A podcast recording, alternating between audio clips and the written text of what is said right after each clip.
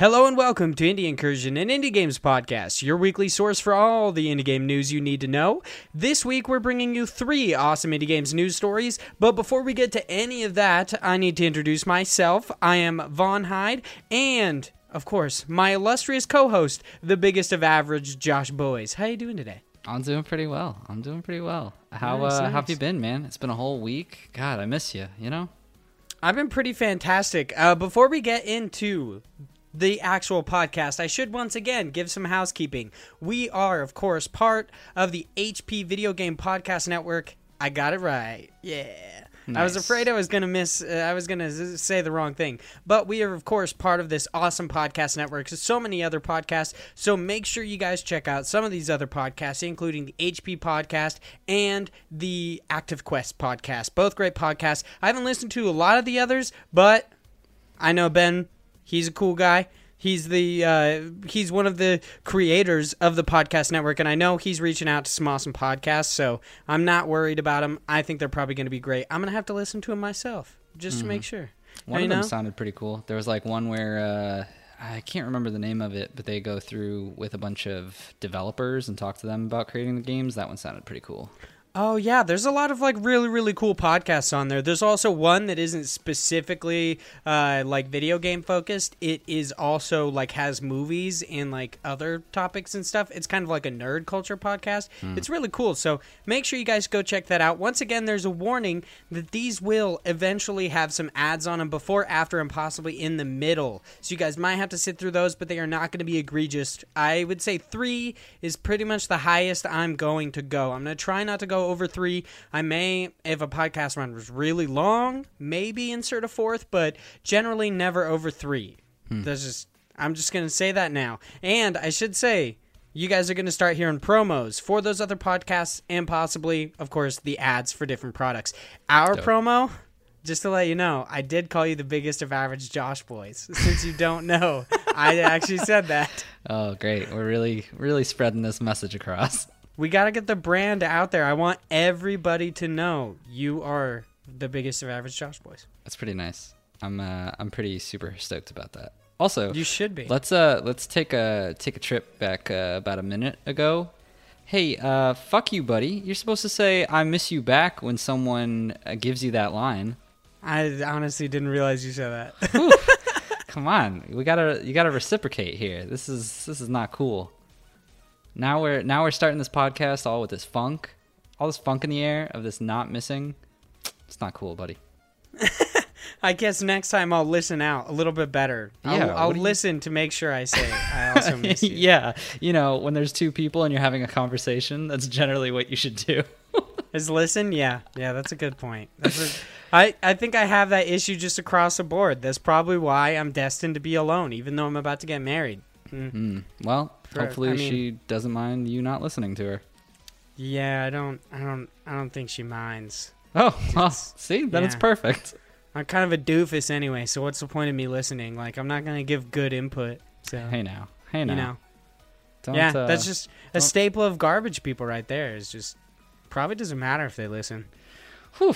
All right. Well, depressing note number one. All right. Uh, we yeah. Should get right. Like a now counter. We just gotta like. Um, end on a depressing note too. We I know. began with it and we're gonna end with it. Oh, the full circle. It's nice. It's nice yeah. to, you know, fulfill this prophecy that is your depression.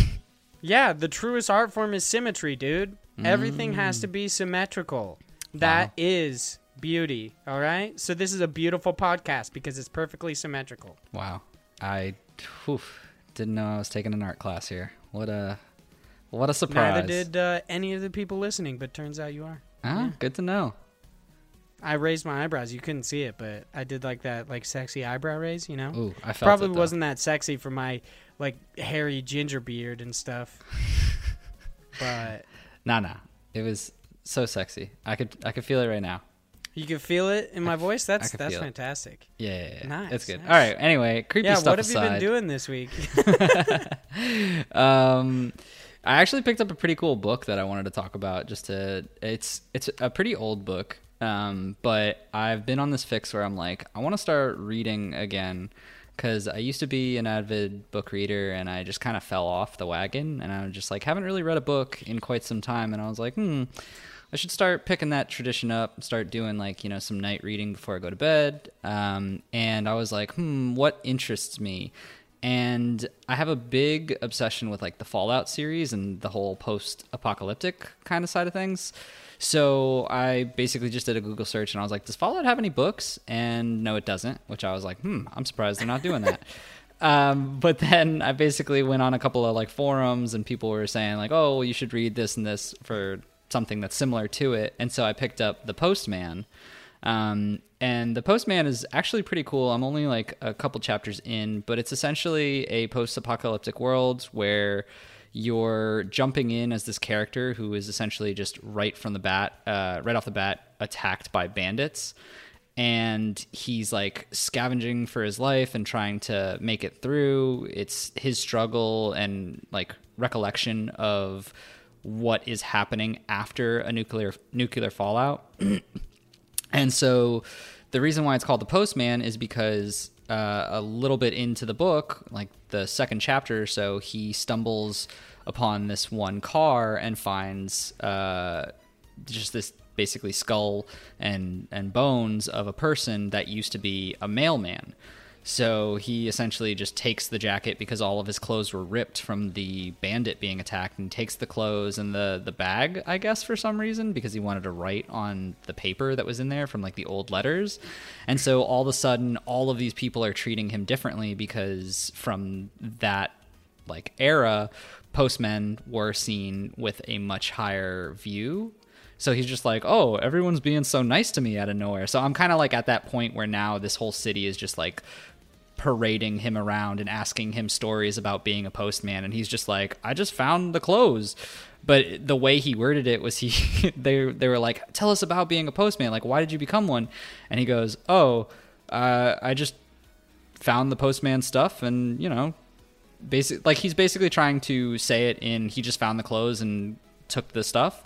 But they took it as, like, I was born for it, and so I became a postman. And so everyone's, like, cheering him on, and they love him, and they're giving him food and stuff and being nice to him. So it's like, I'm that's basically where I've stopped. But it, it's a really interesting read because it's just how people see each other in different light based on, you know, obviously their profession and choice in life, as well as the struggle of trying to exist after what would theoretically be a post-apocalyptic, uh, you know, nuclear fallout. It's pretty cool. Yeah, that sounds really cool. It seems like the author has a has a real thing for, like, mailmen. Yeah, women, that's what I was, you know? like. I and granted, I'm not a history buff. I don't know if back, you know, uh, years back, they were given people so, actually, yeah, like so much mailmen? More credibility of a mailman of being like you were a godsend kind of a thing. But, like, the way that city talked about the postman, they were just like, everyone was like, oh, they were such a great guy, mine was great, mine was amazing, mine would sing and blah blah blah. And, like, so it's kind of a little bit of a, like, just odd in the fact that, like, all right, I don't know if a postman is really the one that I would have chosen. Like, maybe if it was, like, a, a war veteran, it, it might make a little more sense because maybe in that town they would have, you know, valued it or something, I feel like. But at the same time, I don't know really what the concept of that world, if it's really even our world or it's, you know, some other kind of similar Earth-like world. But regardless, um, it's a fun read so far. I've enjoyed it. It's pretty cool. Yeah, I kind of see why they'd be valued, because they perform, like, or they at least before this apocalypse performed a valuable public service, and right. They pretty much had, like, a zero threat to your life in any way. You know what I mean? Like, they yeah. they weren't threatening because, I, I don't know. I, yeah. I see why a postman would be a little bit more approachable. Yeah, they're not like the milkman fucking your wife, you know? Yeah, dude. I don't, I mean, I don't know where milkman exists, and... That was the big thing back in the day. The guy would come with milk. Yeah, he would. To your wife, you know what I mean? Yeah, he'd give her the ni- nice white uh, liquid. Yeah, he's not actually a milkman. People just call him the milkman. Oh, man, I can't wait for Psychonauts two. Yeah, me neither. Strange tangent. But back just to video games, I guess. Delayed to twenty twenty. I'll just I'll just go die. It's cool. It's okay, buddy. No big deal. Yeah, they're, they're perfecting... Uh, I was going to say they're perfecting perfection, which makes no sense, but they're perfecting greatness, you know? Whatever. I sure hope so, Big Josh Boy. because we'll I'm very excited for that. Have you been playing any games this week? Just reading the Postman. Reading the Postman. No, I've actually been playing a couple of games. Uh, so the first one I'll talk about is uh, my review just went up today, actually. It's for Ion Fury. So we talked a little bit about this a couple of times. Yeah, I know. Because uh, what was originally called Ion Maiden, but due to litigation, they ended up changing their name. Um, is essentially like an old school Doom or uh, Wolfenstein game or Duke Nukem three D. There's a long list of those style games where it's basically like... The weird way to describe it is that it's a two D but also three D world where everything kind of looks like a cardboard cutout and you're just like running through it. Um, but it... Basically, it's uh, three D Realms are the uh, the publishers behind it, and those were the originals for Duke Nukem three D. So it has that same kind of uh, feel to it. It's very reminiscent to the times of those old school shooters, and it does definitely play into a lot of the same aspects of being very much a shooter, but having a lot of hidden elements where there's different secrets that you can find, hidden rooms, walls that you can blow up. Um, there's a number of different levels of difficulty that, you know, scale up depending on how um, proficient you are in shooters. There's a number of different weapons. There's some that are like kind of wacky, and some of the humor in the, the actual environment itself is a little like goofy at times, just from posters on the wall. There was like a golden toilet encased in a giant like glass case for some reason in one area. Like there's weird stuff. Um, maybe it's because Elvis died on the toilet. Maybe. But it's set in this futuristic city called Neo D C, and you're Shelly, who is this woman who's part of a bomb squad who's like taking on this evil cult leader that's basically telling people like, hey, get out of the city, like stay in your homes or you'll be killed, and we're taking over the city. That's pretty much where like the story stops. There's really not much to it, and it's animated in more of like a, like the start of the story is just a panel, kind of like a comic panel that shows, and then it just goes into it, which is fine, but it was just a little strange because, uh, you know, it makes sense if you're thinking of the reminiscent feeling for the time of them going into that old school shooter-esque type, but it's like, yeah, I get the fact that you're trying to play to that nostalgic part, but you could also put cutscenes. I don't know. It was a little thing where I was like, meh, but it really doesn't, you know, detract anything from the game. And the story is definitely not the big piece to this. It's obviously the combat and the secrets and playing with all the different weapons that you get. Um, my biggest concern was it uh, with it was basically this is a good game if you're familiar with that style, if you're familiar with, you know, those shooters back in the day and you really enjoyed them. This is like more of the same. This is what you really want. If you're not, however... This honestly, like, there are really good elements to the game, but I struggled sometimes to push my way through completing this because the pacing just feels so strange. Like, it just would have levels that just felt like they went on forever, and it's just the same repeating enemies. And there's a good variation of enemies. It's just generally you would have the same, like, three or four types that would go in repetition, and then you would do that for a good amount of time. You'd find a key card, you'd go to the next room, maybe one or two of the other enemy types would show up, and then it would be more of the common enemies. And then you would get to a, like, you would have to go through that twice before, uh, twice or three times, I think it was, uh, because there's like different levels in each zone, which is essentially like saying a world.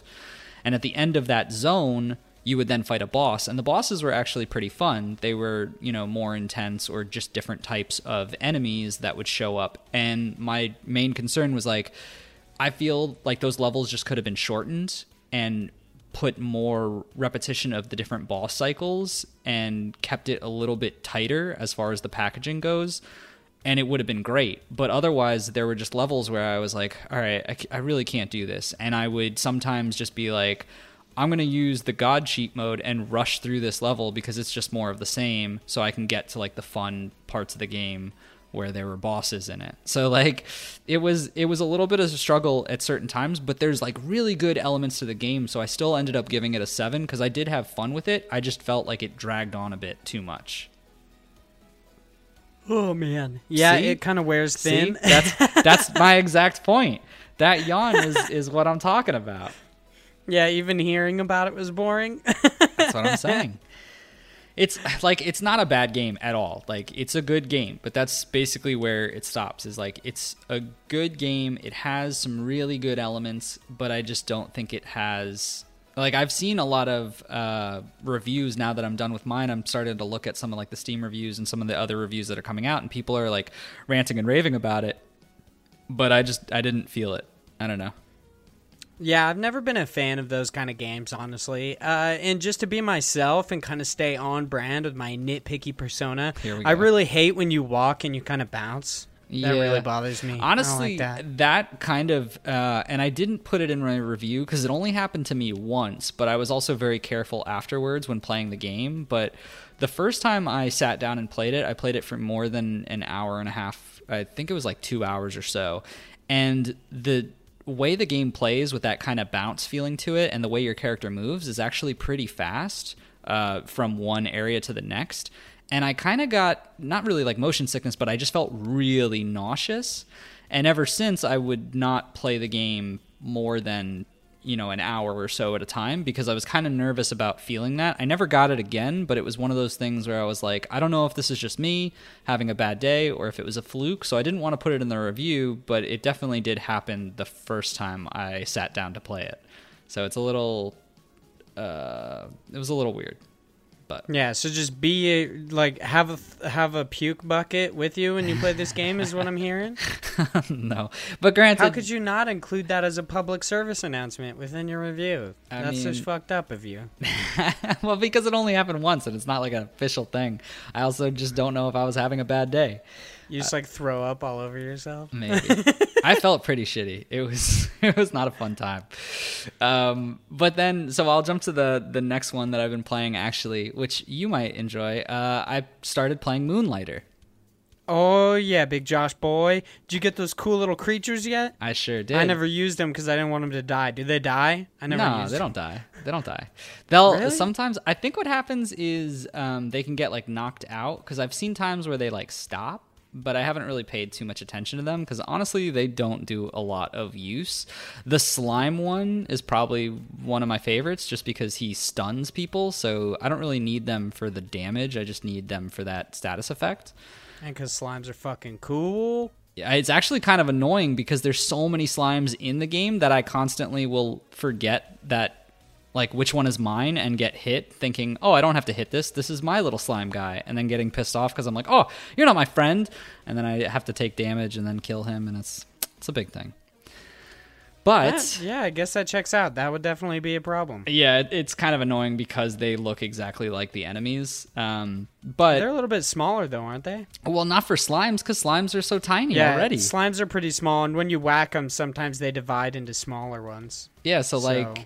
the the slimes, they're the only one that have that problem, but they're the only ones that I really find useful. So it's like, it's a struggle. But regardless, I, I picked it up because, um, and this is one of those, hey, there are some awesome things from the uh, Epic Game Store. I got this game for free. Uh, it was a free pickup from, I think, a month ago or maybe like a couple weeks back. And I picked it up, and I finally had some time to jump into it, and I just tried it for uh, a couple of hours. I've so far gotten to the second dungeon, um, and I'm just kind of playing around in there. It's it's actually a, a lot of fun. I, I was not anticipating the shop part to be as interesting as it was, and granted, it's not, like, mind-blowing, but I do like the little kind of numbers game you have to play when finding out what item is worth what, and now that I'm starting to build out the shop, that I'm getting more people who are asking for specific items that I have to put out on the table, and I have to make sure that I do this all within a certain amount of time, because the close or the shop will eventually close, and it's just, a, it's a nice kind of palate cleanser to having to, you know, jump back into a dungeon over and over again. And it gives you more of that progression because you're like, oh, I'm making money, so I'm going to get stronger. And next this time I'll go into the dungeon and I'll be able to take on whoever's down there. Um, so it, it's it's been fun so far. Uh, I'm basically just running with a shock, like a stun spear and the bow and arrow. Uh, and I'm just stunning a bunch of people and then shooting baddies when they're far away. Yeah, the uh, I mean, on the point of you feeling like you kind of have a like a sense of progression, the the store does that, but also the fact that the like it seems like a store simulator and then a roguelite as just an added bonus, mm-hmm. which I really mm-hmm. like, because that means that when you go into dungeons, sure, that is a large part of the game, but then you come out and you can actually like beef up your gear and all sorts of stuff. So you have legitimate progression versus other roguelites that or roguelites roguelikes whatever um other ones that when you die you just lose everything. In Moonlighter, instead, you like lose certain things, you get kicked out of the dungeon, whatever. That's something that I really really enjoyed about it. So have yeah. you uh have you had somebody try to steal your shit yet? No, I haven't yet, but it's I've... fucking annoying. I I haven't yet, but I went to the, there's this one guy that you go to and you buy like upgrades for the shop based on what locations you've been in. And that was one of the first things I bought, was like a decreased chance to get uh, thieves in your store, because I was like, I, it hasn't happened to me yet, but when it does, I'll be super pissed, because I keep putting down these like, you know, thousand, thousand worth cur- like currency items that are like these tomes that are not like super rare, but they're pretty rare. Uh, and if that gets snatched, you know, that's, that's a ton of money that I just lost for nothing. Yeah. Yeah. They just snatch it and they run away. It's really annoying. Have you, uh, spent too much time in a dungeon yet and run into the ghost that'll just fucking murder you? What? No. Yeah. Okay. So if you spend too much time in a dungeon, you will actually start to see an eye pop up in your like lower left-hand corner, I think, of the screen, or like on the uh, on your P C, it should be lower left-hand on uh, corner. Mm. And once it gets like all the way open, a fucking ghost will appear and murder your ass, and it's it's like almost impossible to kill. Damn, that's yeah, it's awesome. Weird. All right, I'll, maybe I'll, okay. So next time I'll just try to take a long time. I don't know. I've been uh, generally I. beat the uh the levels pretty quick, and I just get to the boss and then we'll die there. Um yeah, you have to sit there for quite a while. Yeah, I don't usually waste a lot of time when it comes to that, um especially now. I feel like that's one of the negatives about this game, is once you get to a certain point, like there's definitely times where I feel like I'm just repeating dungeons, because I'm like, all right, I just need to get some more stuff. I just need to get, you know, more loot, get more currency, because I'm at that point where I'm like, I'm at the last boss in this dungeon. I just need a little bit more to get, you know, some extra damage or some extra armor. So I'm just rushing through to get to the next, like the final stage of that dungeon area, and then get whatever is the highest, you know, currency loot there. Um, so there are certain cases where now I'm running into, uh, okay, it's a little bit much of a repetition, but it's still, I don't know, it's still a good time, but I generally will try to rush through it as fast as I can. I'll, I'll have to wait. Maybe I'll just like watch something and just let it happen and just keep an eye out for it while I'm doing something else. Yeah, there's some crazy shit that'll happen. But I, I really love Moonlighter. I need to get back into it. It's so much fun. It does get a little bit grindy, especially when you reach bosses, because I feel like there's kind of a a serious like difficulty curve once you reach a boss, because yeah. they have like special enemy, they have special patterns that no other enemy does, and they're so much more powerful mm-hmm. that you basically just have to grind and grind and grind and grind for better materials to better yourself, which yeah. is just like any R P G, roguelite, whatever. So it's no big deal. Uh, for me, what I've been playing this week, uh, something a little weird and something old. I personally, I played a little bit of Destiny two because I've been wanting to get back into it before the Shadowkeep expansion comes out. But I have actually decided to jump back in and play through all of the Fable series, including wow. The Journey, and I believe it's Fable Heroes, if I'm one hundred percent sure, the weird-ass little, like, sock puppet game that's, like, an action-adventure. It's so weird.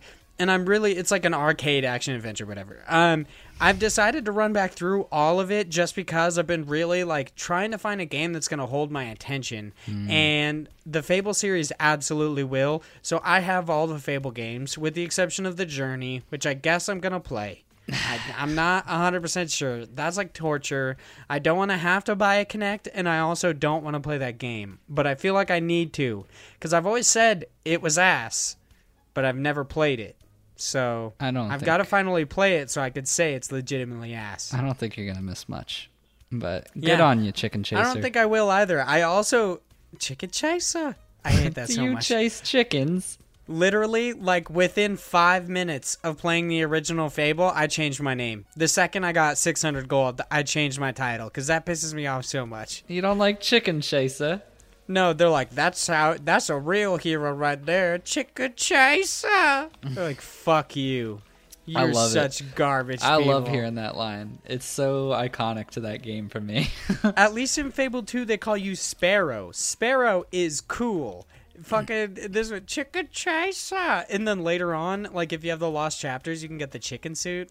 Yeah. That's awesome. That's, I will say, at that point, it's actually pretty hilarious. But yeah, I'm playing through the original Fable. I started last night. I'm really enjoying it, with the exception of I've gotten to the part in the game, which is not that far in. It's about two hours in, where I hit literally the most fucking annoying quest in this game. I have despised it since the game came out. And that is the hob killing contest. It is so fucking annoying because all of these hobs come out and you have to kill them before Whisper does. But Whisper will jump in and lunge at them and kill them right before you were about to. Like, you've been hacking on this fucking hob for like five minutes. And then Whisper hops in, stabs him, and it's like, she got it. And I'm like, no, you didn't. Mm. You're a fucking liar. And for some reason, I can't execute them when they're on the ground, which I know you can do. And it seems like a lot of people online are having difficulty with it as well, so I got to figure that out too. But I think I might just not do that quest for a second. I might just hop out, go like increase my physique and stuff, and come back later. Um, otherwise, other than Fable uh, or Destiny two, and this doesn't really count, I have been playing with my Digivice a lot. So if you guys hear any random beeping and shit in this podcast, I'm I'm not playing with it. I'm just waiting for my Digimon to evolve, so mm. or Digivolve. So I bought this just a couple days ago. It's basically just a Tamagotchi, but for I was Digimon. Ask, yeah. And it's so much fun. And I have developed, I have fucking spent way too much time with this uh, basic Tamagotchi. It's Damn. kind of ridiculous. Um, yeah, I currently have an Agumon and a uh, fuck, I forgot his name. Well, uh, oh, Damn. it's it's a um. Gabu... Fuck, I totally forgot. I, for some reason, cannot remember his name for the life of me, but it doesn't really matter. Garurumon is one of them. Okay, whatever, it doesn't matter. Is it just I'm getting Gabumon? my... Yeah. I think it is Gabumon, but I'm not one hundred percent sure. Why did you Why did you go for Gabu and then just not put the Mon part on it? Every Digimon ends with Mon. Yeah, I don't know. I'm not. I didn't want to get it wrong, but I also guess I should have just went with it. It doesn't really matter. Come yeah, on, I've man. got... two Digimon right now, which is really cool because you can have two, so I like hatched it, and it turns out hacking.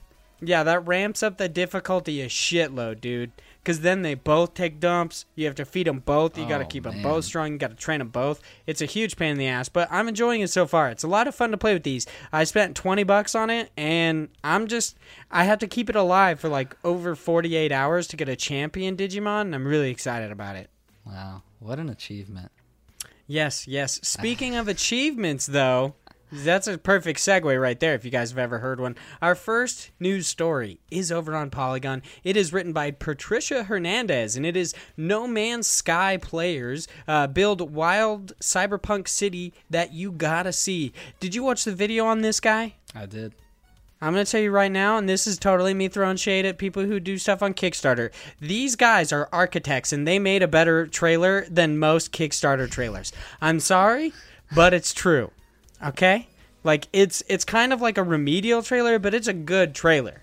Like, it, it it's not anything fantastic, but it is edited well.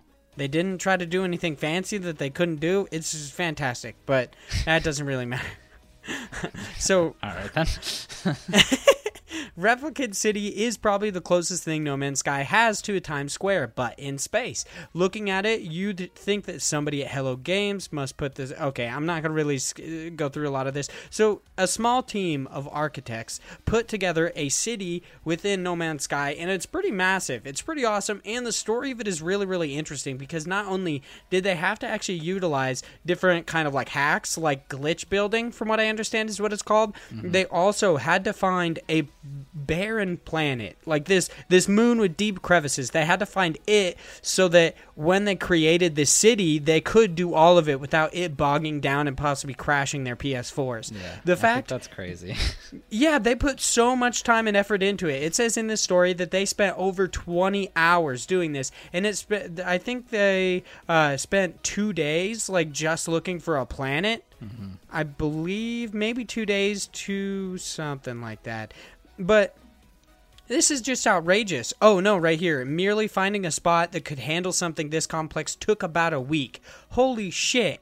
This is amazing. This is why we keep talking about the No Man's Sky community, because they're awesome. Yeah. They're by far one of the best communities out there. Not just because they're doing all sorts of cool stuff. Like, uh, I believe it was either PlayStation Lifestyle or Twinfinite put out an article that uh, Joseph Yaden retweeted or Active Quest did um, about the No Man's Sky community, mm-hmm. like giving a bunch of money to charity. Not only do they do stuff like that outside of the game, but they also create amazing stuff inside the game. And I hope, my hope beyond hopes is that people get into this. Beyond is coming, or it's already out. I believe it's not out yet, but when it comes out, and it's going to have like freaking multiplayer, it's going to have all sorts of stuff. I hope that people get into this, and the possible, like uh, the rumors that it might get a possible Switch port. I'm still going to call that oh, yeah. as a Psychic Boys thing, because I did say that in our uh, E three thing. So just saying, I'm going to call it. I'm going to say that I did that. Just letting everybody know. What a hero you are. I know. No big deal. So this city was inspired by Blade Runner, which the name totally makes sense, and uh, architecture like in The Fifth Element. This is so cool. Did, did stories like this make you want to hop into No Man's Sky? Because I I know you're not like you're not a big No Man's Sky player or anything, but we constantly talk about the freaking awesome shit that you could do in this game. How are you just not playing it every day? I mean, I'm not, so I mean, that just shows my hypocrisy. But I just want to know why you aren't. I mean, I personally don't do it because I mean, I don't know. I, I This this type of game is definitely one that I would play as like a spectator in trying to travel to that city or travel to these different areas that they're creating and kind of bask in the amazingness of it.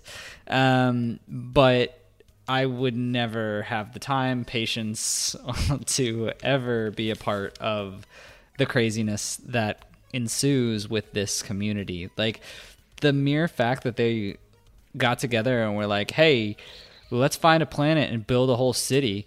And, you know, it took a whole week doing that. Like, there's no way. I would have, I would have, by day one, I would have been like, well, there's no planet. We're done, guys. Like, yeah. I, I think it's really cool, but also I get pretty much the same thing that I would have by just reading articles like this. That's very true. You don't have to necessarily like go through all of the survival mechanics and everything. Yeah. You get to just look at it. Yeah, that's that's very, very true. Yeah, I'm, and I'm generally not a person who likes games with survival mechanics. It's just not my thing. Like, I don't know. You, it was one of the things that, and granted there were a lot of issues with Fallout seventy-six, but it's also one of the things that I really didn't like they did, because in Fallout there's always been, you know, that mode where like, hey, do you want a harder difficulty? Put in some, hey, you got to eat and drink water type of uh, mechanic to the game and it'll be harder. And I just, I don't care for that. Like, I have to eat and drink normally. I don't need to do it in the game. Yeah, yeah, that's very true. The the like escapism side of video games is definitely like, why does this exist? I honestly, I'm of the mind that eventually video games are going to have to get so hardcore to even like to sate the appetites of gamers. So I think stuff like this is just a stepping stone, but mm-hmm. this is so fucking cool. I'm definitely going to hop back into No Man's Sky. I've heard some like people talking about this, like, oh yeah, I'm not going to hop into Beyond because of No Man's Sky like originally burning me and I don't want to give them more money and everything like that. I, I really hope that that's not... I, I hope people give this game a chance because it's so amazing. They made like a they made a big mistake. They oversold mm-hmm. this game at launch, but since then they've been making like they they've been diligently just putting their, their nose to the grindstone. They've been making this game so much better, and it it really shows. It's amazing now. It's so cool, and I hope people give it a chance again. I'm definitely going to hop back into it. I tried to not too long ago when, um, not the Atlas Rising, when Next came out, No Man's Sky Next, their, like, big update um, that actually allowed legitimate co-op within the game, and when they allowed you to go third person, which was a big deal for me because I didn't want to be first person. Mm-hmm. But I, I tried to hop back in then. I fucking got spawned on a poisonous planet, and I was in a pit, and my ship was not in that pit. And it was kind of a whole deal, but I'm mm. super stoked to hop back into this because apparently you can also ride animals, and I think that is so awesome. So wait, wait, wait, wait. Well, first off, that is awesome. But for the Beyond part portion of this uh, game, this expansion, is this something you have to pay for? No, no, it's yeah, all free why, D L C. That's why I was confused when you said people are upset oh, about... Oh, I'm talking about people, like, that purchased No Man's Sky initially and then, like, sold it. Oh, well, and that's their fault. Now they refuse to pay money for it again because they were burnt so hard the first time. Right. Which totally makes sense. Yeah, and no, for, like, a story that we have later in Newscram about Sean Murray kind of talking about, like, experimenting on new ideas alongside No Man's Sky, I want to ask your, like, when we get there, I want to ask your opinion on something. So I'll just, I'll wait for All that, right. but... Keep that as yeah, an out. It definitely sucks that people are not giving this the chance that it should get. Uh, but speaking of awesome updates to games, it's time to move on to our next news story, which is over on Game Informer. It is written by Imram Khan, and it is SteamWorld Quest gets a two point oh update with a ma- with major changes. Mm-hmm. So uh, SteamWorld Quest, a divisive game, adds a remix mode uh, to the New Game Plus option after you have beaten the game. Um, the new update adds a remix mode difficulty, which they themselves described as super hard, and remixes the gameplay to add some twists instead of just a regular old new game. Plus, um, it also adds some concept art, uh, official fan art from the team, a jukebox, just a bunch of really cool stuff. So you have actually, you've delved back into SteamWorld Quest and actually played this new mode, correct? Yes, yes, I have. So uh, the reason why I definitely wanted to talk about this was, so when I played the game originally, I played on the normal mode, uh, and there was always a Legend mode, and I um, started a New Game Plus back uh, way when this first came out after I had completed it, and I started it on Legend, and I played for a couple of bosses, and I was like, this is okay. I was like, it's a little bit tougher. Like, you know, it, it definitely is challenging, but I kind of just... I moved on to a different game and I left it there. And then I heard about this update and I was like, oh, that's really cool. I wonder, you know, how tough this will be then now that it's harder than Legend. Cause even Legend wasn't like, and granted I didn't get all the way through it. Um, but from what I did go through, I was, you know, having a fine time. I was getting through it. I didn't have any real issues. So with this, I was like, okay, how much harder could this be? Dude, the first fight is so difficult. It's nuts. I was like, so, and one of the taglines that they put in here, not really tagline, but one of the statements is like, it's super difficult, but you start it with New Game, New Game Plus, so you'll have all of your items to carry over to help you through. And usually when people say that, they're just kind of like, you know, saying it for like, oh, this will make you more prepared. But like, you really need, like, I used so many potions in the first battle where there's just three enemies, and I'm like, in in one turn, they almost kill both of my characters each time, and I'm like, Jesus, I can't even do any combos, I can't do anything, I'm like, struggling to survive. It is so difficult. Uh, I haven't gotten through to past the, the, the first boss either, which is nuts, but I've heard from uh, people on the internets that apparently it does get easier once you have more characters, because you start with just two characters and you don't have your third, and your third is kind of your like tanky healer person. So I'm I'm guessing once I get to him, it'll change up the dynamic and be at least a little easier. But like, man, this remix version is no joke. Yeah, I mean, this is obviously something for hardcore players, but do you think that this will bring anybody kind of like back into it, knowing that this is just like, it's... Uh, let me think of a way to say this. Like, do you think that the like the way that people would have to pitch this new game mode to people would actually bring them back into it? Which I'm thinking the way no. you'd have to pitch it is, hey, it's like a T V show, but it gets good three seasons in. No, I don't. I mean, that's a really good analogy, but no, I don't think... I don't... This is for a very specific audience. This is for the people who have beat Legend and said, that wasn't that tough.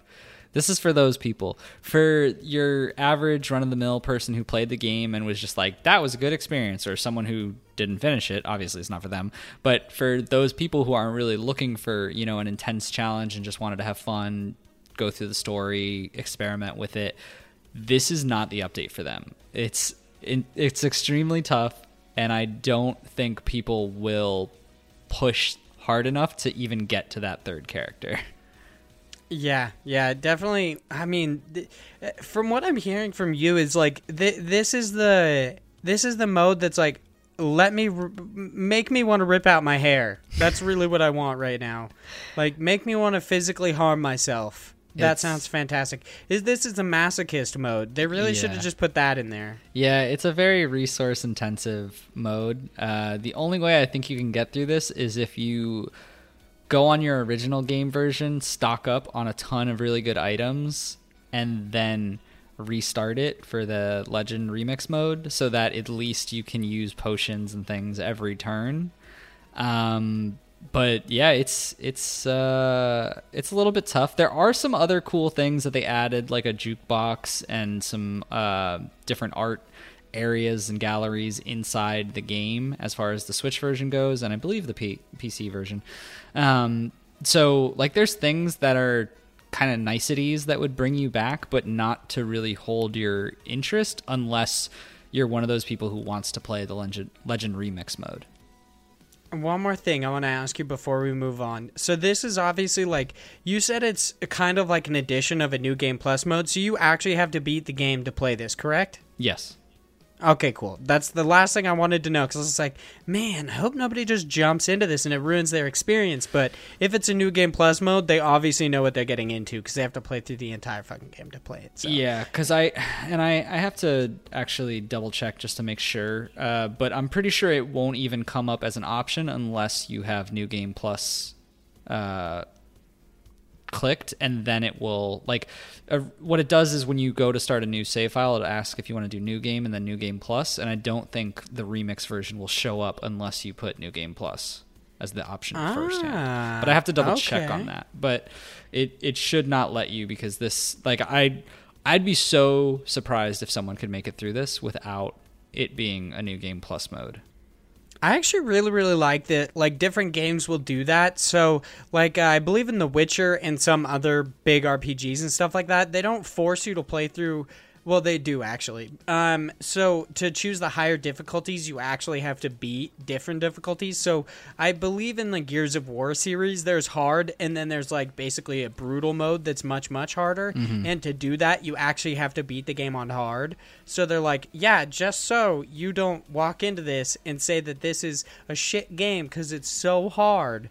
You actually have to play through the game once on the hardest difficulty possible for normal players, kind of thing. So right. I think that's really, really cool. But speaking of additions to old games, this is not that's not an old game that came out this year, but still, transition kind of works. Damn, now we're I was going to say, last... I was going to say, man, you were almost three for three this episode. I was like, oh, I'm really. Really yeah, uh, I can't... getting excited about this. Those transitions are getting better and better. See, but I have to be the best at bad transitions. I guess and that's true. Now I'm just sneaking this one in, you know? Yeah. Now you're like surprised. Mm-hmm. It's the element of surprise, Big Josh Boy. Ah, that's what it is. That's how it but works.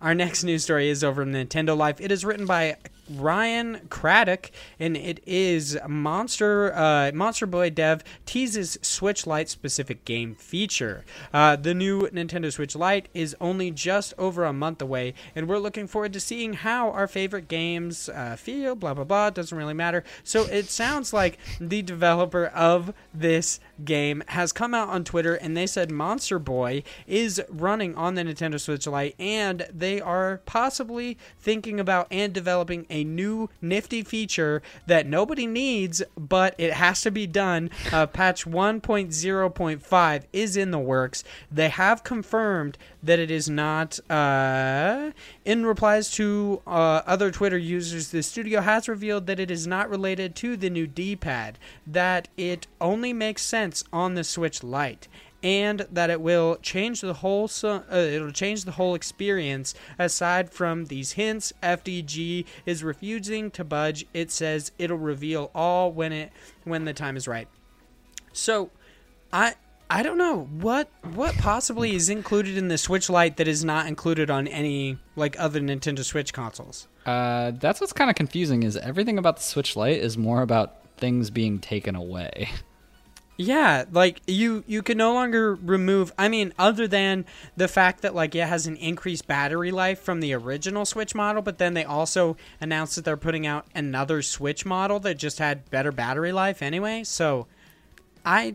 And, like, you can't remove the Joy-Cons. Cool. I'm wondering if they're gonna possibly add in, like, a feature to where you can use, like, a tilt... to actually move your character instead of using the D-pad. I don't know. That I, sounds terrible on a platformer, though. Oh, yeah. I mean, they said right now, nobody needs it. Like, that absolutely sounds terrible. But I I can't see any other features that would be placed in Monster Boy that couldn't be done on any other console other than the Nintendo Switch Lite. Yeah, I have no idea. I It's... I mean, so here's the thing that... definitely comes to mind is more of like a bigger what if down the road, um and granted this might be something silly and doesn't matter, and it probably is, but like I kind of wanted to talk to, talk about this just because of the fact that, especially when developers of a console kind of make these weird iterations, it makes it so now there's worry of games that can only be played on a certain one of them, or certain features that don't apply. Granted, this is weird because it's in the opposite direction than you you would expect, because usually it would have been like, hey, it's the Switch Lite, it can't play this game because it's not as powerful, or it doesn't have, you know, detachable Joy-Cons. So I think it's kind of funny that the first thing we're getting from like a new game, other than those older ones that have already come out or a new edition, is actually something on Switch Lite's favor. Yeah, it is a little weird. I understand what you're saying, like how uh, the three D S versus the, the new three D S didn't have that C-stick, so you couldn't play games mm-hmm. uh, like... I believe Xenoblade Chronicles was one of them because it required that C-stick. Yeah, stuff like that is really weird, and I really kind of despise it. Uh, we have talked about this before. I can't really remember when. Um, no, I'm trying to think about it because I had an issue with them like needing to show box art. Oh, it was the fact that you can't remove the Joy-Con, so you can't play games like Mario Party yeah, and exactly. stuff like that.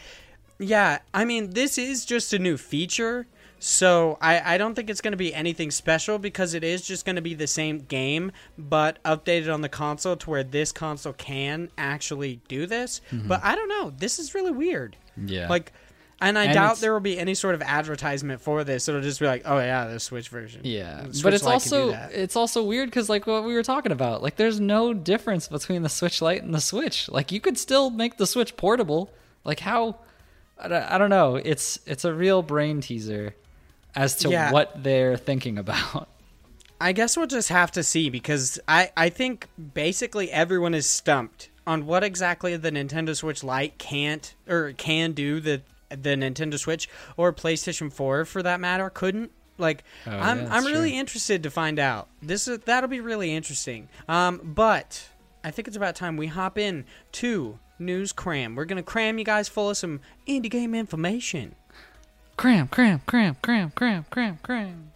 That was much faster. You're cramming pretty hard like a jackhammer. We got lots to get through, buddy.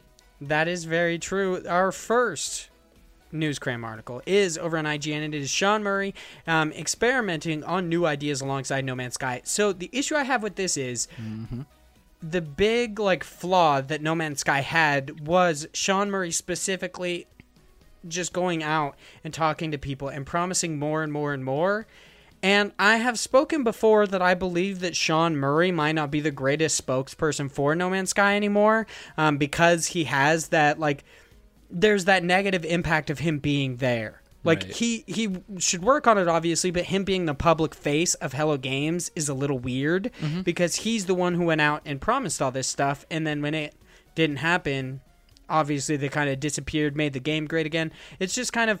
Or made the game great, but uh, that's a good uh, that's a good slogan. Someone should pick that up. um, but I just think it's a little weird. Like, sh- I, I, it's not that weird. Like, but Sean Murray announcing that he specifically is experimenting on other new game ideas. I feel like his name being associated with any new games is going to have kind of a sticker shock. Like, people are mm. going to see that and be like, ah, I don't know if I want to check out his game because he lied. That's a good point. Maybe he's just making Super Mario Maker two worlds, though. Oh, yeah, yeah. Those are new ideas. He's yeah. experimenting. Uh, he's trying. He's maybe he's going to make a platformer, and he's starting off with those. I believe that uh, it was like one of the creators of Rogue Legacy. I I think I saw an article about one of them creating Mario Maker levels, and I was Everybody, like, I don't know why this is a fucking article. Everybody loves it. Apparently, everybody really enjoys it. Uh, our next news article is No Man's Sky new social hub Nexus uh, vastly changes multiplayer. Then we're... Oh, these are all on Polygon, by the way. Um, we've got Skullgirls team... Uh, Skullgirls team's R P G Indivisible launches yeah. in October. This game nah. looks pretty dope, actually. Did you know a twenty eighteen study showed half of prenatal vitamins tested had unacceptable levels of heavy metals? I'm Kat, mother of three and founder of Ritual. When I was four months pregnant, I couldn't find a prenatal I could trust, so I created my own. Ours is made traceable, third-party tested for heavy metals, and recently earned the Purity Award from the Clean Label Project. But don't just take my word for it. Get twenty-five percent off at ritual.com slash podcast. Yeah, Indivisible has looked really cool. I, uh... I remember like hearing it being delayed to twenty nineteen mm-hmm. in twenty eighteen, but I'm glad it's finally coming out because it looks really, really cool. Yeah. It's also really strange since it's like half platformer, half uh, turn-based fighting. Yeah. I haven't checked out a whole lot about it. Oh, I, man. I've it looks, actually it never looks really, really played strange. Either. Like I, I still don't understand, like even watching the trailer for it, like how well the transition is between jumping around versus going into a battle. Like, it just looks awfully odd. Like, because you would think the pacing would just kind of suck if you're doing these high precision, you know, fast paced platforming style type things. And then all of a sudden it's like, all right, now stand here and fight this guy. Yeah, yeah, I definitely could see why that would be weird. I wonder if they're including, like, random encounters, kind of like how they would have a transition stage, like in Pokemon, where you run up, and then it does the, like, and the screen mm, mm, changes, like, and it transitions to the turn-based. Can we, I'm wondering can we if it's going to have something like and that. And put that in our promo? The... Yeah, I, I like yeah, that. Yeah, maybe. Maybe I should do the music in our promo, and it'll just be that looped over and over again for thirty seconds. I fucking love it. I will, uh, speaking I will take it. Of transitions, it's time to move on to the Game Informer section of Newscram. We've got Imagination-Powered Adventure Nights and Bikes releasing later this month. I'm really excited about it. It looks pretty cool. Yeah, the, the people look kind of creepy, but whatever. I mean, um, whatever. Then we've got Hyper Light Drifter and Mutant Year Zero are the next freebies on the Epic Games Store. Ooh, ooh. Um, ethereal platformer Grease or Gris, Gree, whatever you want to say, uh, is coming to iOS this month. We've got Hello Games is interested in No Man's Sky on Switch. A lot mm-hmm. of Hello Games news. Mm-hmm. Yeah, dude, it's because it's it's a great game. You guys should play it. Um. We got Children of Morta launches in mid-October. Now we're hopping over to Twinfinite for just one article. Um, we got Cadence of Hyrule receives a free demo on the Nintendo eShop. That's pretty dope. I'm Congrats. glad. I like demos. I mean, although demos are sometimes negative for a game, so... That's true. Yeah, you can get the like a bad opinion. It's like a bad taste in your mouth from a demo. Yeah. I, I see. Okay. Or, I mean, well, also because like... if you're giving a person a taste of it rather than them just buying it, like you can't get the money that you would have from some sucker who bought the game that wouldn't have liked it. You know what I'm saying? Yeah, I imagine that's a great way to look at it. They're like, I'm really pro-consumer. Buy my game, you sucker. You suckers. I mean, it's not their fault that they're a sucker.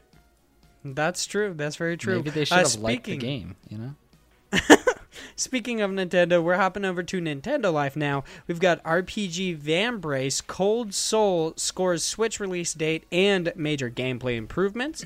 Uh, Vigil, The Longest Night brings Castlevania-inspired two D side-scrolling to the Switch. New Switch R P G Silk promises the biggest handcrafted open world of all time. Uh, yeah, that's, that's a lofty promise right there. They should watch out. Speaking of No Man's Sky, that's... um, Dan Forance, maybe Forance something, uh, reconfirms Smash-style brawler Rivals of Ether for Switch. The Binding of Isaac Four Souls card game is now available to buy from Target. This is a physical card game, Big Josh Boy. I know. You it in? Actually looks pretty dope, and I'm a big fan yeah. of Binding of Isaac, so it's uh, it's kind of on my radar. I wonder why it's only at Target, though. I, I mean, I don't think it's only a Target. I think they're just saying that it's there. I mean, I'm sure you can get it elsewhere. It seems weird to strike a deal with Target for The Binding of Isaac. Yeah, maybe the Nintendo Life, like, people just really like Target. maybe. Maybe it was just someone was, like, perusing Target's website and was like, hey, it's here, and then didn't do any other checking and was just like, nope, it's at Target. All right. Well, I guess there are actual places within the world that Targets are actually good. Not in Idaho, not where I live. They all smell like pee. I don't know really? why. I actually yeah. like Targets. Over here in Florida, they're pretty nice. Well, apparently I need to go to Florida I if mean, I want to go to a Target. It'd be cool. We can go to, like, Disney or something. Yeah, like the guys over at H P, uh, Handsome Phantom, for all those who don't know what I'm talking about, you know what I mean? Because mm-hmm. I'm an elitist. Boom, boom. I'm touching my shirt. You know how people do. Um, what? No, not at all, but all right. The guys at Handsome Phantom constantly talk about the sweet deals they get through, like, their pinwheel program, and I'm like, I don't even fucking go in Target, dude. Like, my Targets eat ass. Damn. They suck. Yeah, yeah. Um, we got Bite the Bullet is an R P G where you eat enemy corpses to power up. Man, speaking Sounds of eating. So gross. uh, the original Idle Do brings its Zelda-inspired adventure to Switch next week. And for the last story within Newscrime, we've got Live the Life of a News Editor in Headliner Nova News, a simulation game coming to Switch now. Big Josh Boy. That's We've me. been blessed with so many amazing eighty Games news stories today that it's about time we give back to the creators in our next segment. God bless the crowd. This is where the big, uh, the biggest of average Josh Boy hopped into different crowdfunding sites and finds us some awesome indie games to talk about. Today we have two, and I'm telling you two, awesome indie games news f- or uh, Kickstarter you, things, not news. Just do the link. I accidentally clicked W and it disappeared. All right. I'm trying to copy them and, like, open them, and I accidentally clicked W and it just, like, disappeared. gotta gotta keep that shit, those tabs open, buddy. Yeah, that's a good point. That's a good point. I don't want it to bog down my internet too much. You know what I mean? Like, my internet can barely sustain this, let alone twelve tabs being open. That is a true struggle. Get yourself some good internet, boy. So our two games we're going to talk about, and God bless the crowd this week, are Ayo the Clown, Ayo. a beautiful two point five D platform game, and Alder's Blood, a Victorian Western tactical stealth game. These both look awesome, I'm mm-hmm. telling you. And in Ayo the Clown, that clown eats ass. So this is kind of just, it's they're both great. They're both high. In my, they score like tens so far. Ooh, goddamn. Yeah, yeah. Uh, so let's hop into Ayo the Clown first. Right, They're asking for seventeen thousand dollars. That's their goal. They've got twenty-three days left to go, three hundred thirty-three backers, and they have sixteen thousand seven hundred ninety-five dollars already. They are definitely going to get funded, and I'm excited to see how this weird little clown game ends up. So the story of this is this clown is looking for his dog that was stolen from his house. And he's just fucking shit up, looking for that dog. It seems like that's the, the the gist of the story. Yeah, gotta find it. Yeah, yeah. You got to look around. You got to find your dog. You got to beat up uh, little, like, indigenous populations, I guess. Yeah. I don't know. Like, throw, I'd... I guess, balls at cl- or crabs and get shocked by robots, get killed by hammers.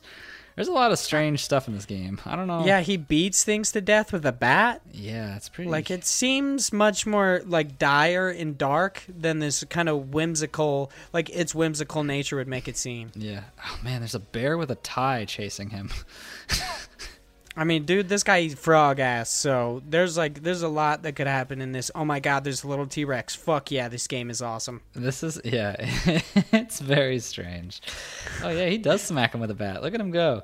Yeah, he beams him with that bat. So, to get the game, you only got to do twenty dollars. And I know we constantly talk about games being twenty dollars, but this is a game that kind of makes sense being twenty dollars. A standard platformer like Chasm, Shovel Knight, uh, freaking, I'm not going to say Bloodstained because that's like forty dollars for some reason. I don't know why. Put freaking Iga's name on anything, and apparently you can sell it for forty bucks. Hell but yeah. The standard price for platform games like this is about twenty dollars, and I think this is awesome. This game looks great. I'm excited about it. It's coming to the Nintendo Switch as well as uh, like other consoles. Um, all consoles, Switch, PlayStation four, Xbox One, are unlocked uh, from the beginning. Ignore what the tiers say, whatever. Yeah, one of the tiers is like them unlocking it. That's so cool. I'm so excited for this game to come to platforms, even though I despise clowns. This looks great. I mean, he's a cute cute clown. You can't really be scared of this guy. Yeah, that's true. I mean, it looks like he's uh kind of diving into pig poop at one point in time, though, so I'm like, yeah, hmm, I don't know what, what's up with uh, you. I don't know what's wrong with uh Ayo. He's pretty he's pretty messed up. Honestly, I feel like if you scroll down, there's uh some physical rewards, and one of them is a crochet version of him. I think that's fucking creepier than anything. Yeah. Yeah, that's definitely creepy. They have, like, a plush that's soon to be coming, like, a picture. I'm excited to see what that looks like. And also, I love that they have the your object can be in the game, and it's, like, the maraca. You'd think you put, like, your initials on the maraca or something to, like, make sure that you could see it. Yeah. I mean, I'm sure they would have done that, but obviously this is just in their example of it. Can I put a dildo, though? Uh, I, I mean... I don't know how much you're paying to get your object yeah. in the game, but it seems like... I guess it's not really my object, though. I guess that's kind of weird. I don't know. Freaking maraca isn't your object either. I mean, doesn't it could matter, be. Dude. Put maybe, that dildo in the game. Maybe I like shaking a maraca. You don't know me. Maybe you like playing with dildos. I don't know you. Hey, man. There's there's a certain, uh, certain you know, time for certain things. And uh, yeah, I'm not you know, kink shaming you, bro. Everybody's, you guys? Everybody's cool. Got their own thing, you know? Sometimes yeah, you want I one of those wanna... meaty hogs? It's cool. Yeah, man, I just want to put a dildo in this game. What's what's so wrong with that? that They're way... like, wait, you're a dude? like, uh, no. Just fucking, you know, make it the dildo, but, like, dress it up as a balloon animal, you know? It's a dog ah. that's missing two legs. Yeah, yeah, you're like, it's a snake. It's a snake. It's a snake with two tumors on the end. You know oh, so saying? You include the balls. Of All course, right. Yeah, come on, man. You can't just... You can't, you can't have a dildo without balls. You can't go half shaft. What are you, crazy? Yeah, that's outrageous. So this clown game looks pretty cool. Yeah, I've, I've kind of derailed all of this. No, but actually, yeah, you're right. Uh, back to the game. The, the game looks super cute. It definitely is, you know, very, very platform-esque. Uh, it's kind of similar to many that you would see, um, especially from, like, I'm thinking of, God, I can't remember the name of it, but there was this one, it's like Toki, it kind of reminds me of, this one little bird. Um But it, it's super cute. I don't know how challenging this will be based on, you know, what we're seeing. But it definitely is an interesting pickup. I don't know. Like I said, you know, we, we had the whole twenty bucks is like an average amount to pay for one of these style games. I still personally think it's a little pricey for what I would want. I think this would be more of like a fifteen dollars thing, and I'd probably pick it up. Um, and granted, that's only five dollars. It's kind of nitpicky, but... It's still, usually I would expect this game to come out for like a twenty dollars price point, and I don't know how much is really worth backing it versus just waiting. You know what I mean? Like, how much are they really planning on upping this amount? Yeah, yeah. Like, if they're if they're planning on going much higher than twenty, mm-hmm. I, I doubt they would. Like, twenty-five, I feel like, is kind of the ceiling for games like this. And even then, it's like, nah, it's way too, that's too high. Yeah. I mean, granted, there there looks to be some interesting things in there. There's, like, the sliding effect. He has the little, like, half-jump balloon thing that, like, floats him. He's got this hammer that he's using to attack a bunch of enemies on the ground. He's got his bat. He's got... I think he's throwing water balloons at people. Like, there's a lot of elements to this that could be fun. I'm just not really too sold on it yet. But it does look super cute, and if you're a platformer type of person... Um, it's more than likely probably something that you would be interested in. Um, I don't know. I think it's uh, I think it's pretty good. I just don't think I'm gonna back it specifically. All right, that's a good way to pop over to the next one. Now we've got Alder's Blood, a Victorian Western tactical stealth game. Alder's Blood is a turn-based tactical stealth game for P C and Switch. Pack your bag, reload your gun, and hunt the corrupt god. I'm super... I, I actually think this one looks really, really cool. Yeah. Their goal is twelve thousand dollars. They currently have eight thousand three hundred two dollars, and they've got twenty-one days left to go. To pick up the game by itself is twenty dollars, mm-hmm. but I do... I will say... This is not your standard, like, tactical game. The fact that it is stealth-based is really, really cool because I've always hated the fact that, like, you're just standard humans who become monster hunters, and for some reason, you can take on these monsters. And I like that in this game, it takes more of a realistic stance toward it, and they're like, no, dude, not even one of you could defeat a werewolf. You actually have to play as a team, and I think that's really cool. They also have, like, a really interesting, like, uh, scent mechanic where you can't, like, go upwind of werewolves and such because they'll smell you and they'll come find you. I think that's so mm-hmm. cool.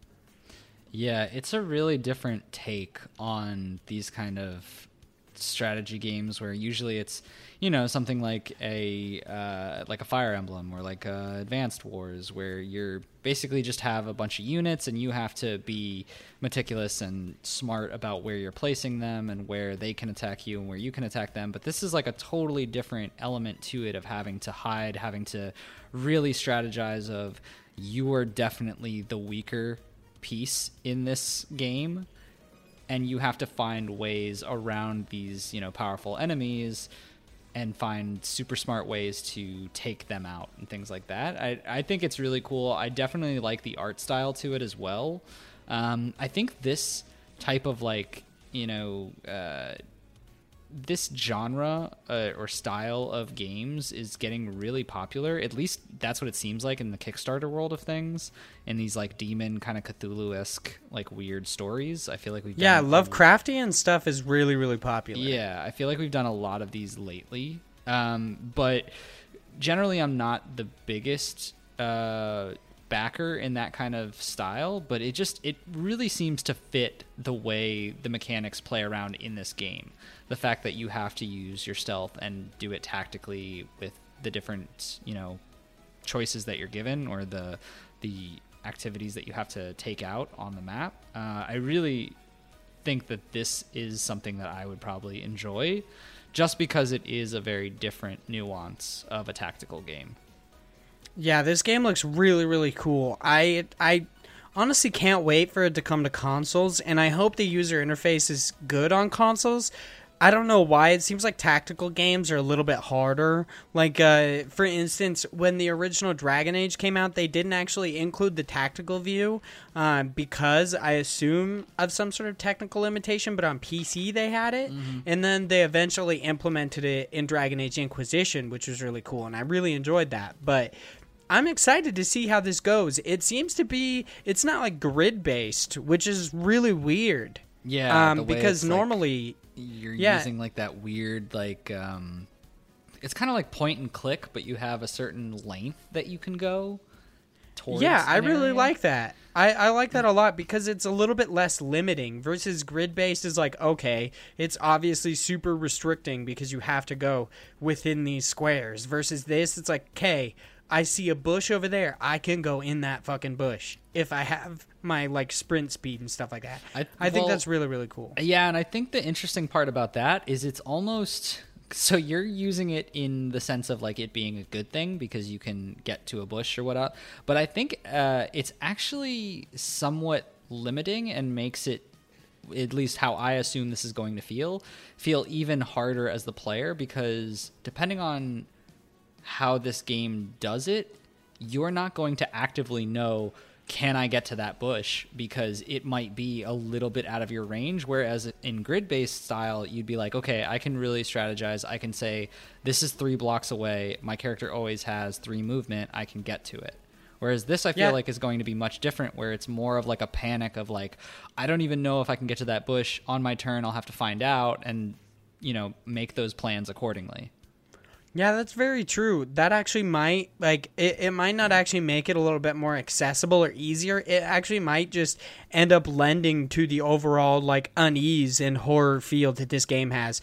I will say, one of the things I love the most about this game is the fact that it has old-timey guns. I find old-timey guns so fucking interesting. They're so awesome. It's partly the reason why I love Fable two so much, is because Fable one just had bows and crossbows. Fable two had flintlock pistols. It had all of these like sweet flintlock rifles, and I love that so much. And they have similar stuff in this game because it's like Victorian England and such. So they have kind of like seemingly matchlock guns. They have harpoon guns. They have six shooters, but seemingly different types of six shooters. Um, I'm really excited about this. I, I like this setting a lot. I feel like this game is just...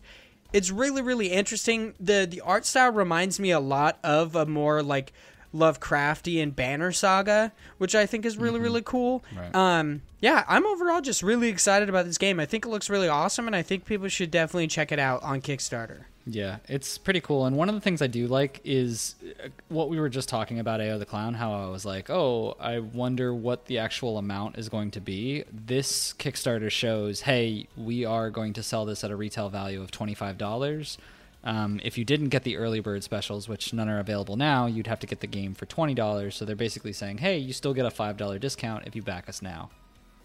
That is really, really nice. Mm-hmm. I enjoy that as well. I actually didn't even notice that they said that they were going to sell it for more. Yeah. Yeah, the only thing that does suck is one of the things you mentioned. This is definitely... Uh, oh, actually, that's interesting. It says P C and Switch, but I don't... Yeah, P C and Switch, oh, and the consoles are okay. locked, so yeah, it looks consoles. Like they're locked behind stretch goals. Yeah, okay, that makes sense now. Okay, so yeah, I was trying to see... That's interesting, and I guess that makes sense that they're going for Switch, since that's kind of the indie seller right now, but... Um, it's interesting that they wouldn't hide that behind a tier as well, just yeah. since there's the obvious uh, additional cost when it comes to porting it to a Switch. Yeah, I see the additional cost. Like, I, I understand that, but I also feel like people are more likely to back something if it's also coming to Switch. Like, I feel like there's a reason that games sell so much on the Switch. Mm-hmm. Um, people want to play them there. They, of course, also want to play them on P C. So it seems like if you're making an indie game, you should try to put it on both Switch and P C at launch, and then possibly bring in the PlayStation four and Xbox ones, because I feel like they'll probably just sell less. Yeah, um, maybe. I don't know. But yeah, I feel like that's actually more of a selling point, saying your game is also going to be on Switch. Right. And it's not locked behind a stretch goal or anything like that, because then it brings people in knowing that they're going to get it no matter what. It's not like up to if somebody wants to freaking put, or if like one hundred people want to put a dollar in or whatever. Mm-hmm. Yeah, yeah, I, I really like sense. That. And I mean, they're only like four K away from their goal, and they've got twenty-one days. So, I mean, they're sixty-six percent there. They're uh, looking pretty good, I would say. Yeah, I hope this game gets funded. I think it's really, really cool. But it's, speaking of cool, I guess, I don't really know. It's time to cool down this podcast. It's time to bring it down a level as we kind of transition into the end of this podcast. Our random question of this week, or pretty much just a, a random circumstance, you know what I mean, mm-hmm. of this week, is Walmart taking out uh, advertisements for violent video games. I should also say... I've heard a couple people say this within their podcast, but I've also heard others omit this detail. They are not just taking out the advertisements for violent video games, but also violent movies, and in, that also includes like hunting videos and stuff right. like that. From what I understand, they're taking out all of that uh, as kind of like... Uh, I don't know, a show of good faith. Uh, people also have issues that they are taking down this signage, but they are still selling guns. But to be fair, they're still, like, I, I, I don't know necessarily if they're advertising guns, but it doesn't seem like they're just specifically targeting video games, which I think is good. It seems like they're kind of spreading the wealth in a way, but in a more shitty way. They are taking down advertisements for violent video games, violent movies, and, like, hunting stuff. So I, I think that's good. Good. I think that's good of them to do something across the board versus just singling out video games. And I should say that there was also an issue with, like, I believe a larger news organization, I think it was just one, but I don't know how many, reported that certain Walmarts were actually just removing all of the violent video games from shelves Ooh. based on... Yeah, like a Twitter post of somebody saying that their Walmart specifically did remove all of them, and they had a picture of them only having like FIFA and other games that weren't necessarily like quote unquote violent. Gotcha. Um, so that, from what I understand, they updated their article. That is not a real thing. Walmart never said for anybody to do that. And if this Walmart or a Walmart took all those video games down, they were not supposed to. The only thing that they are meant to take down is specifically the signage for violent video games. So it's not this massive deal that it could have been, but it's still kind of annoying. Yeah, I mean, the the main thing, uh, and I had not heard about the video game uh, issue as far as them removing things from their shelves. I just heard about the images. I mean, the main issue, and you see this from a lot of responses, is like that is just... trying to solve a bigger issue with something that has nothing to do with it, but is easy to point a finger at. Like the fact that Walmart can say, oh, video games and violent movie images are the problem, and then also have a full dedicated section where they sell guns is like, well, I don't think you really get to make that distinction. Like, granted, you could say, oh, well, these are for hunting and whatnot, but, like, not all of those weapons are that they're selling? Yeah, I, I definitely think it's a very weird way to save face.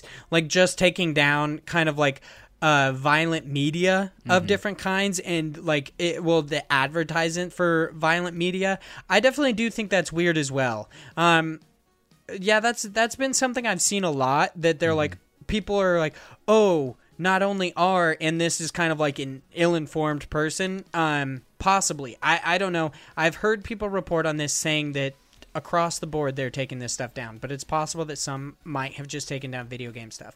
But right. I have heard people talk about, oh, not only are they singling out video games in this as as like against movies and other violent mediums, but they are also still selling guns. Yeah. And... Yeah, uh, there, there's the defense that they're like, of course they're still selling guns. Guns make them more money than video games do. I I totally believe that, but I don't understand Walmart kind of like, I, I don't know if it's like this weird flex. Like they're like, oh yeah, we stand with the victims and stuff like that because somebody, like one of these mass shootings happened in a Walmart. So that's obviously what, what caused this, like mm-hmm. little mix up, this change. But... it's just weird. It's it's a weird way to both have your cake and eat it too. They're yeah, like, exactly. We'll make a small fix, kind of like in some people's eyes, a small fix, but also have a greater issue still present. Yeah, and granted, like I'm not, like I think it, it kind of does make sense. Like I don't think we need to actively advertise consistent violence, especially when there are, you know, a much younger audience that are walking through. I don't think this has anything to do with video games. I think the fact that regardless of what imagery is out there, if it's, you know, that violent imagery, if someone's at a younger age, it might not be something that's, you know, suitable for everyone. And so I think that makes sense. But the fact that they're doing this in lieu of the issues that happened with Walmart, you know, that shooting being there, like that's that's not the reason. Like the, the trying to solve issues that have nothing to do with the current task at hand is the reason why this is a big deal. Like, you're effectively saying the problem and why these mass shootings are happening is clearly because of video games and movies being too violent. And for that reason, we need to take away these posters so that people can't see them, but also we'll still sell you that gun so you could shoot up the place anyway. Yeah, they're kind of fueling the whole, like, scapegoat mm-hmm. issue. Exactly. Like, uh, they're, they're, of course, like, politicians and such. They're saying video games are violent, and that is a contributing factor to mass shootings. And instead of Walmart kind of going up against that, like, Walmart as a company, as a corporation, going out and speaking against that, instead they are kind of just feeding into that, and they're like, oh, if they think that, then how about we just take down these advertisements? So... Yeah. Yeah, I definitely see where you're coming, where you're coming from when you say that it seems like they're just part of the scapegoat idea. Right. Like they they're not doing anything to actually solve the problem. Instead, they're just feeding into people's fear. Yeah, it's and also making money on the thing they're afraid of, which is. I know, it's a weird situation. And granted, like like I said, I'm not an active, like, oh, we should have all these violent posters up. Like, there's definitely a time and place for things. And this has been a reoccurring issue where people have always said, oh, well, it's video games that are causing, you know, violence. Like, this is not something new to the media. Like, this has always been a big thing. But the fact that it happens right at that time that the shooting occurs and that's their resolution, like, come on, Walmart. Like, what are you doing? That's... that's not doing anything. Yeah. No one's no one's walking into Walmart thinking, oh, I'm going to be totally fine, and then sees a poster of someone shooting someone and then be like, well, I guess I'll have to do it now. Yeah, it's really weird. I I don't really understand the rhetoric around video games making you violent. I I could see how an outside perspective might see it and be like, oh, he's shooting people, so obviously he's going to become desensitized to shooting people. But right. If so, you'd think that, like... if that was a real thing and not just escapism, then you'd think that military organizations would use that, because their their whole like the the whole reason of like joining the, or what they do in boot camp is tear you down. They basically take you down to the base elements of a human. And they teach you to kill other humans mercilessly. Like with they they teach you to defend your country by killing other people, or like by saving your your comrades and stuff like that. So it's like you you'd think if they really did make people violent that they would be used in a larger way within people's training in the military. Mm-hmm.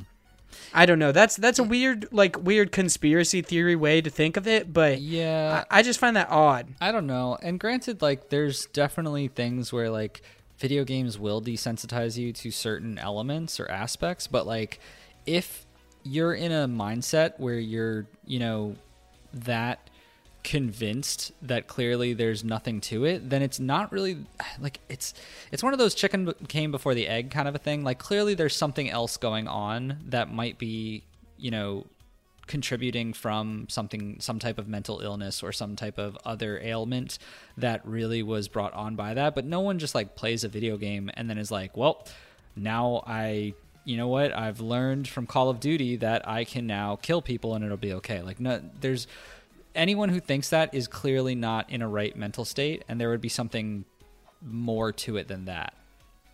Yeah, it's it's not that video games made them that way. Right. Yeah, I, I definitely see where you're coming from. It's it's a weird, like, this is all just such a large and fucked up issue. The fact that it keeps happening is so crazy. It's...